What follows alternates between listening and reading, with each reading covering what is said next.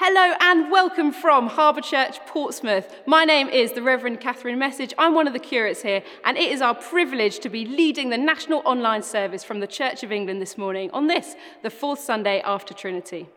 We love to start our services with sung worship here at Harbour, so I'd encourage you to join in with the next two songs. It's a really important value of ours to worship together as a family, and so one of these songs has actions to help you do that. So I'd encourage you to get off the sofa if you can, stretch, warm up, and join in as we worship together. With God, nothing will be impossible. For he is our God. And the God of salvation is making all things new. Amen.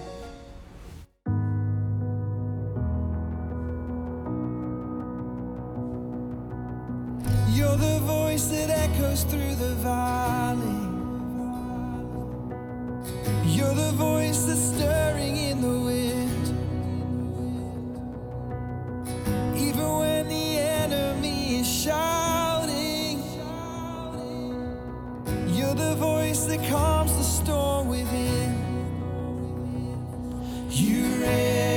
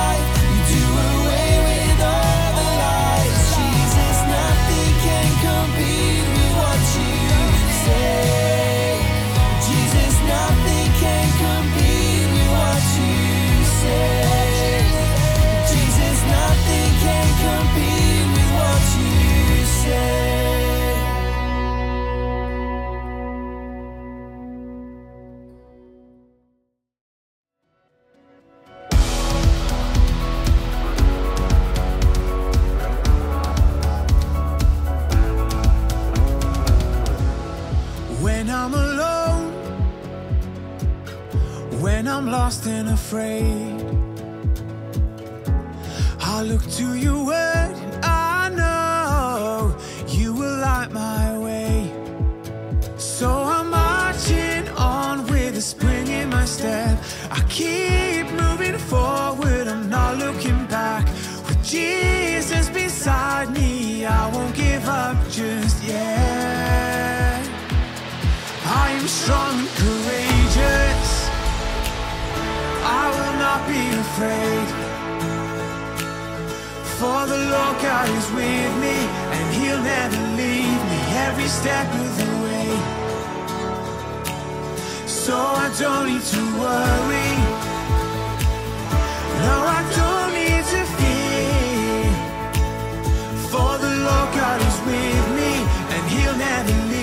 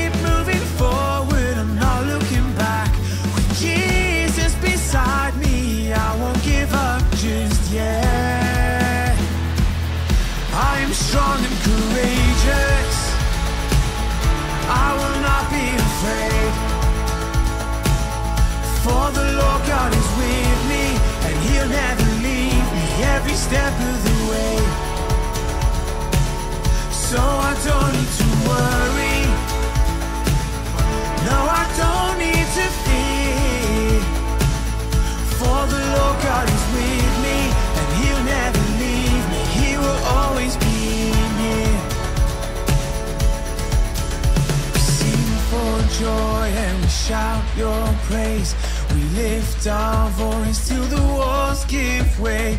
We sing for joy and we shout your praise. We lift our voice till the walls give way. We sing for joy and we shout your praise. We lift our voice till the walls give way. We sing for joy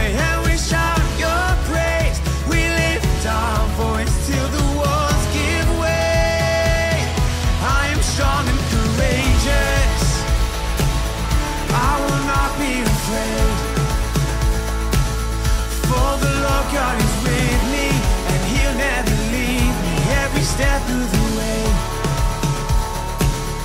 So I don't need to worry. No, I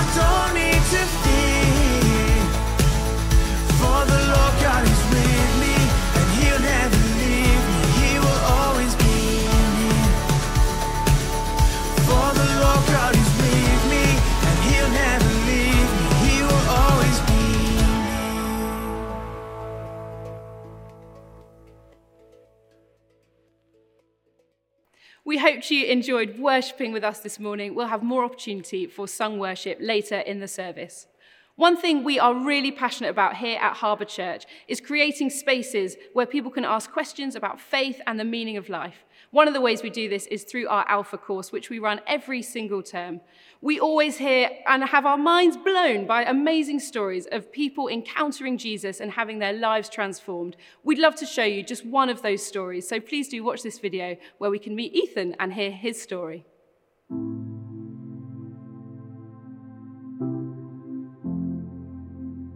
I moved to Portsmouth Uni in September 2018. I didn't grow up going to church. In fact, I really hated the idea of church in general. I didn't think that church was a place that students or young people went willingly. I didn't know any young people who went to church. I found out that one of the people who had become a really good mate at uni was a Christian. I kind of started to notice that there was something different about him his outlook on things, the way he handled himself in difficult situations. There was no way I could have ever imagined that any of what he believed was true. He invited me along to a church service, and although I felt super awkward going in, I actually really enjoyed it. I kept going back, but just because I'd met some great people. I didn't believe any of the Jesus stuff. In January, I was invited to Alpha. I think the only reason I said yes was because it was in a pub. I started seeing my questions being answered, but I still had the worry of why would God want me now after I've spent my whole life trying to prove He wasn't real?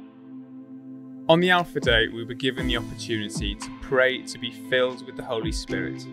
As I was being prayed for, I just felt that all of my anxiety, my awkwardness left, and I felt such a sense of peace.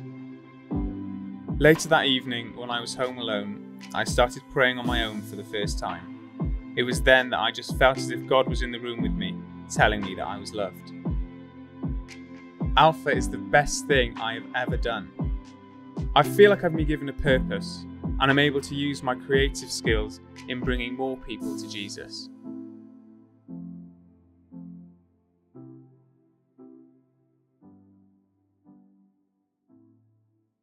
We hope you enjoyed listening to Ethan's story and have maybe been inspired to tell your friends about Jesus or maybe to run an Alpha course yourself. Before we continue with our service, let's say the collect for the day together. Gracious Father, by the obedience of Jesus, you brought salvation to our wayward world. Draw us into harmony with your will, that we may find all things restored in him, our Saviour, Jesus Christ.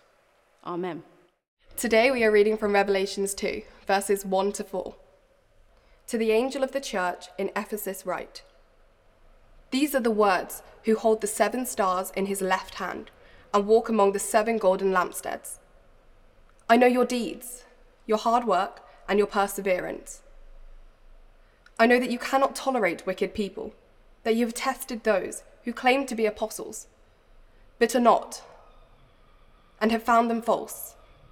You have persevered and have endured hardships for my name, and have not yet grown weary. Yet I hold this against you. You have forsaken the love you had at first. This is the word of the Lord. Thanks be to God. The second reading today is John 10 1 to 11. The Good Shepherd and his sheep. Very truly, I tell you, Pharisees, anyone who does not enter the sheepfold by the gate, but climbs in by some other way, is a thief and a robber. The one who enters by the gate is the shepherd of the sheep. The gatekeeper opens the gate for him, and the sheep listens to his voice. He calls his own sheep by name and leads them out. When he has brought all of his own, he goes on ahead of them, and his sheep follow him because they know his voice. But they will never follow a stranger. In fact, they will run away from him because they do not recognize a stranger's voice. Jesus used this vigorous speech, but the Pharisees did not understand what he was telling them. Therefore, Jesus said again, Very truly, I tell you, I am the gate for the sheep. All who have come before me are thieves and robbers, but the sheep have not listened to them. I am the gate. Whoever enters through me will be saved. They will come in and go out and find pasture. The thief comes only to steal and kill and destroy. I have come that they may have life and have it to the full. I am the good shepherd. The good shepherd lays down his life for the sheep. This is the word of the Lord. Thanks be to God. The first reading we heard from there was from the book of Revelation.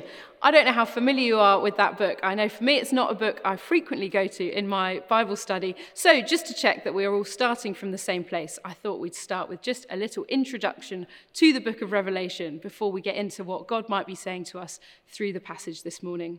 The book of Revelation was written by John, who was a disciple of Jesus. You'll find it right at the end of the Bible, the last book. And it was written in about 95 AD, where Christians were entering a time of real persecution. And it starts off, this book of Revelation, with these letters that are written to churches that were scattered across Asia Minor. And as you can imagine, if you are a church yourself or you, know churches, different churches are sort of battling different things. And so each letter is specific to them. We have letters uh, to churches that are facing persecution, churches that need to repent, churches that are practicing sexual immorality, a church that is told to wake up, churches that are encouraged to keep on going, a church that is challenged for being lukewarm. And then the, the letter that we read today is to the church in Ephesus. Ephesus is a city on the western coast of Asia Minor, and it was famous for its temple to Diana, this Roman goddess. And so the church is in a city where there is a lot of cult worship going on, and this is where the church finds themselves. In this letter, Jesus affirms the positive actions of the church. He says, I've seen your hard work. I've seen your perseverance. I've seen that you're a group of believers that are full of integrity, who are standing firm in the face of temptation. He says, You've persevered and endured hardships for my name and have not grown weary. Jesus sees their faith, he sees their suffering, and he's really pleased with them. but they've forgotten their first love. They work hard, but it's not motivated by their love of Jesus. He says, You've forsaken me. You've forgotten why you do what you do. Yes, you work hard. Yes, you're standing firm in your faith. Yes, you're enduring persecution, but you've forgotten why. And at first, this might seem a bit harsh from Jesus. But he knows that they won't be able to sustain their faith or anything they're doing if they've forgotten the thing that motivated them in the first place. There's been loads of research done on what motivates people. Big companies spend lots of time and money looking into this because they want a motivated workforce that are going to work hard and ultimately make their money. Make their money. And research has shown that people are the most motivated when they know their why, when they know the reason behind what they're doing. There's a story of President JFK visiting the NASA Space Center in 1962, and he bumps into a janitor who's mopping the floor, and he says, What are you doing? And he says, I'm putting a man on the moon. He knew his why.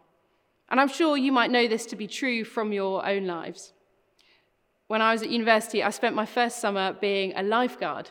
It's not as glamorous as it sounds. It's lots and lots of cleaning toilets, cleaning hair out of showers, blowing your whistle at people. Not that fun at all.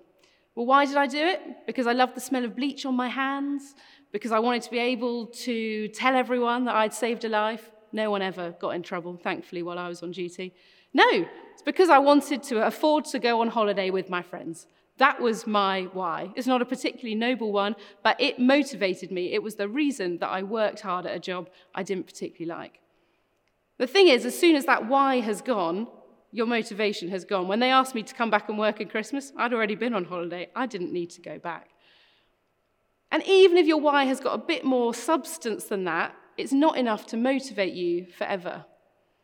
You might have got into your job or your degree because you wanted to change the world, but that why is hard to hold on to when deadlines are looming, when your colleagues are annoying, when you're not earning as much as you thought you might. And so, if I'm honest, I can really relate to that church in Ephesus. They're doing all the right things. They're standing firm in their faith. They're serving the poor. They're preaching the gospel. But Jesus says, You've forgotten your why. You've forgotten that the reason you're doing any of this is because I love you and you love me. You're going to burn out. You're going to get disillusioned with the church. You're going to find it harder and harder to stand up for what you believe in in a city that already makes it really hard to be a Christian and maybe I'm not just talking about Ephesus anymore. In 1 Corinthians chapter 13, Paul writes about, for us in this context, forgetting your why. He says, If I speak in the tongues of men or angels, but do not have love, I'm only a resounding gong or a clanging cymbal. If I have the gift of prophecy and can fathom all mysteries and all knowledge, and if I have a faith that can move mountains, but do not have love, I'm nothing. If I give all I possess to the poor and give over my body to hardship that I may boast, but do not have love, I gain nothing. So the Bible is really clear. We can do the most heroic, most world changing things, but if we don't have love, it doesn't mean much. When we forget our why, when we forget our first love, we run out of steam, we burn out, we get disillusioned. And personally, I'm not keen on that ending. I'm not keen on that way of living. I want to be in love with Jesus. I want to be in love with this good shepherd that we read about today in John. I want to be in love with the good shepherd who offers me life and offers me life to the full. I want to know my why. How then do we fall in love with Jesus? Well, how do you fall in love with anyone? You spend time with them, you get to know them. It's not rocket science, but if we want to fall more in love with Jesus, we need to spend more time in his presence. And that will look different for you and it will look different for me. I'd suggest it involves drawing into his presence daily, going to church, watching online, building a rhythm that brings us into the presence of Jesus daily and weekly. Worshipping together is really important because when we worship, we take our eyes off ourselves for a moment and remember the goodness of God. And when we do that, we fall deeper and deeper in love with Him. So we spend time with Him, we get to know Him. One of the main ways we do that is through reading our Bible. And here is the brilliant, beautiful thing about falling in love with Jesus When we get to know him, there's no nasty surprises. There's nothing he said or did that is unlovable or anything that is a bit iffy. There's lots of challenge, sure, but he is the easiest person to love in the whole of history. And you know, the more I read about the life of Jesus, the more I love him. And actually, the more I like him. It's not like a grin and bear it kind of love, like an old auntie that you don't see very often. Loving Jesus is a genuine feeling. Because when I read about this man who turned the status quo on its head, this man who told the religious people that they were wrong, who made a beeline for exactly the people everyone else avoided, who stood up for justice without being patronizing or smug, this man who turned water into wine to save a party host from embarrassment, who gave a group of misfits a purpose and then left the future of the church in their hands, who willingly put himself through being a baby, then a child, then a teenager, then a nobody, then a celebrity, then a criminal, then a corpse. All because his love for humanity was greater than any love known in all of history ever. How can I not fall in love with him? And the wonderful truth about falling in love with Jesus is that this isn't an unrequited love. We will never be able to love him more than he loves us. He proved it when he died on the cross so that we could live full lives in relationship with him. In 1 John 4, another letter from John, he writes, This is how God showed his love among us. He sent his one and only Son into the world that we might live through him. This is love.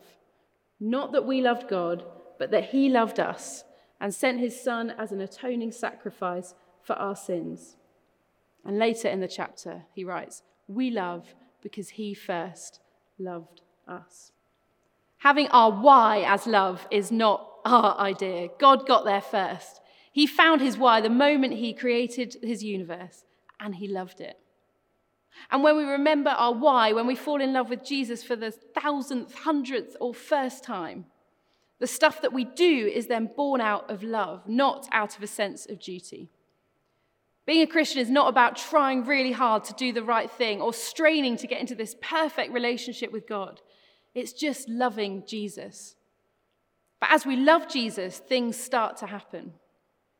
We start speaking kindly of people we find difficult, standing up for injustice, making decisions that go against the grain. All of these happen more naturally because we know our why, because we're in love with Jesus. And a thing you might have noticed happen when people love each other, when people are falling in love, they start to share characteristics.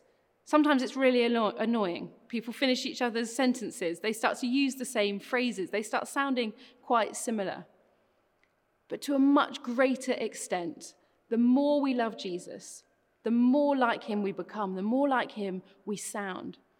And that is good news for us, but it's really good news for our world. God's love isn't dependent on anything that we do. Whatever I do this week, I will be no less loved by the end of the week. God is already at max capacity. He cannot possibly love you any more than he does right now. But I want to love him more. I don't want to be like that church in Ephesus that had forgotten its first love. I want to fall more in love with Jesus. And the way we do that is the way we fall in love with anyone. We spend time in his presence and we get to know him. So I'd encourage you now to take a moment with me to walk into the presence of Jesus, to ask to love him more. If you're comfortable where you are, why not shut your eyes, put your hands out? Just it's the way of your body and your mind being on the same page and saying, God, I want what you've got for me. So, God, I thank you that you love me. I thank you that there is nothing I could do to make you love me, love me less. Holy Spirit, would you fill me now?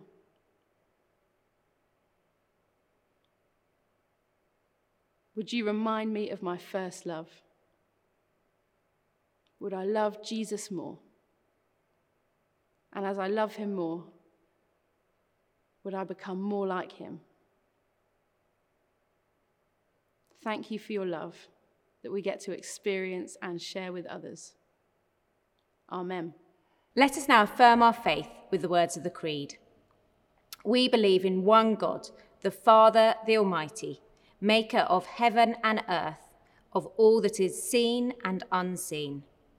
We believe in one Lord, Jesus Christ, the only Son of God, eternally begotten of the Father, God from God, light from light, true God from true God, begotten, not made, of one being with the Father. Through him all things were made. For us and for our salvation, he came down from heaven, was incarnate from the Holy Spirit and the Virgin Mary, and was made man.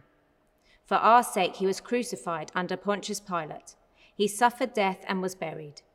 On the third day, he rose again in accordance with the Scriptures. He ascended into heaven and is seated at the right hand of the Father. He will come again in glory to judge the living and the dead, and his kingdom will have no end. We believe in the Holy Spirit, the Lord, the giver of life, who proceeds from the Father and the Son, who with the Father and the Son is worshipped and glorified, who has spoken through the prophets. We believe in one holy Catholic and Apostolic Church. We acknowledge one baptism for the forgiveness of sins. We look for the resurrection of the dead and the life of the world to come. Amen. It's my privilege to lead you in prayer, and I'm, I'm delighted to start with these words from Paul in Philippians. Do not be anxious about anything, but in every situation, by prayer and petition, with thanksgiving, present your requests to God. I'd love us to pray for our world, I'd love us to pray for our nation and our city. So hold a place in your heart for each of those as we pray together. And I'd love to know that you're with me. After each section, I'll be saying, Lord, in your mercy, and you can respond at home. Hear our prayer. Lord, we thank you for your world. We thank you for your goodness. We pray, Lord, that you would pour out your spirit upon the country we've chosen in our heart. We pray, Lord, you would bring peace there, that you would bring justice. We pray, Lord, that where there are people suffering from oppression um, and a lack of freedom, that you would come and be their goodness and their peace at this time. We pray that you would bring peace where there is conflict. We pray, Lord, you would bring reconciliation. We pray that people would turn to you, Jesus, in the good things in life and in the difficult things. Lord, in your mercy, hear our prayer. Now we bring our nation to you, Lord. So we hold our nation in our hearts. We thank you for the leaders that you've given us. We pray, Lord, that you would bless um, our Majesty the King. And we pray that you would also bless our government. Would you give them wisdom? Would you give them life? Would you give them the opportunity to serve you as you've called them? Lord, we pray for local councillors. We pray for local leaders. We pray that they would know your goodness and your guiding and your leading. Put them on our hearts regularly to pray for them, we pray. Lord, in your mercy, hear our prayer. And finally, we bring our city to you. Heavenly Father, we thank you for our city, our town, or our village. We picture it now. We pray that your kingdom would come and your will would be done across our nation. We pray people would give their hearts to you. We pray that all of those people working for the common good would be blessed and would know your presence by them. We pray that people would turn their hearts towards you and they would see you in their everyday lives. We thank you for the people that serve us and give us goodness and bring um, community to us. And we pray that they would know blessing and encouragement from you today. Lord, in your mercy, hear our prayer. And we end just by praying the prayer that Jesus taught us as we say together Our, Our Father, Father in heaven, hallowed be your name. Your kingdom come, your will be done, on earth as it is in heaven. Give us today our daily bread. Forgive us our sins as, as we, we forgive those who sin against us. us. Lead us not into temptation, but deliver us from evil. For the kingdom, the power, and the glory are yours, now and forever. Amen. Amen.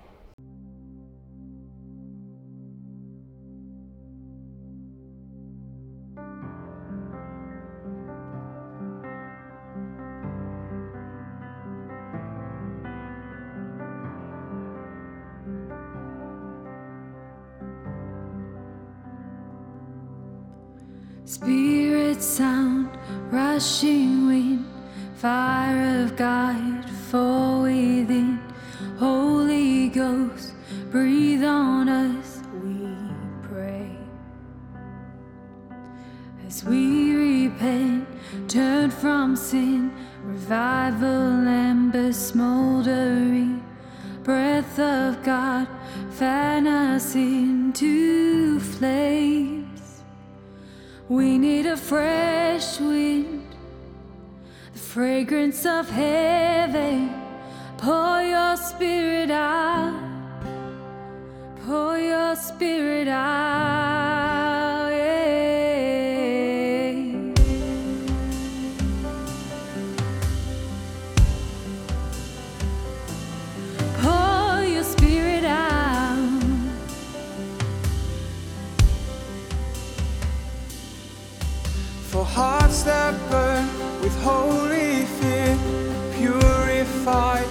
Faith and deed, refiners fire, strengthen what remains. So we, the church, bear your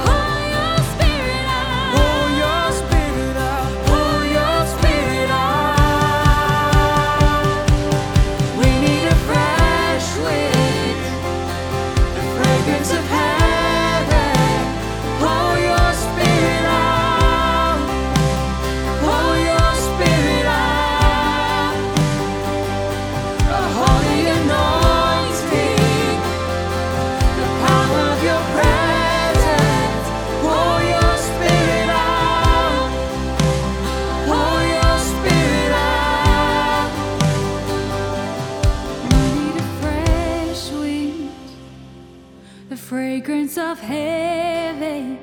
Pour your spirit out. Pour your spirit out.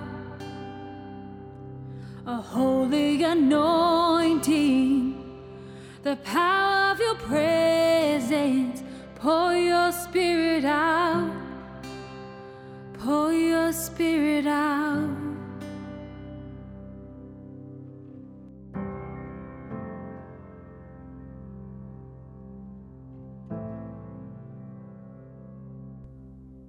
All the world and its troubles, take heart, for he has overcome.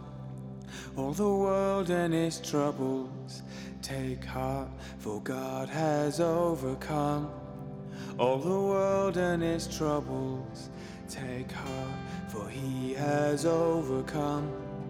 All the world and its troubles, take heart, for God has overcome. All the world its troubles, take heart, He has overcome. All the world its troubles,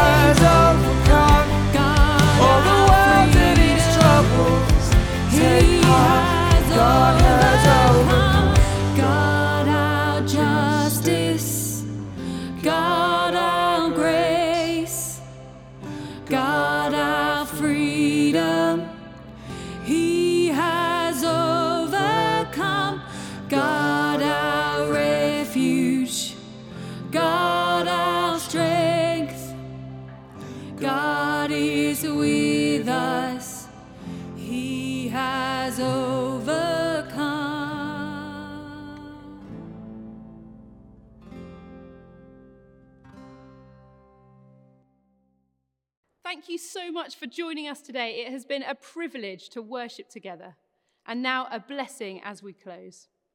May God give to you and to all those you love his comfort and his peace, his light and his joy in this world and the next.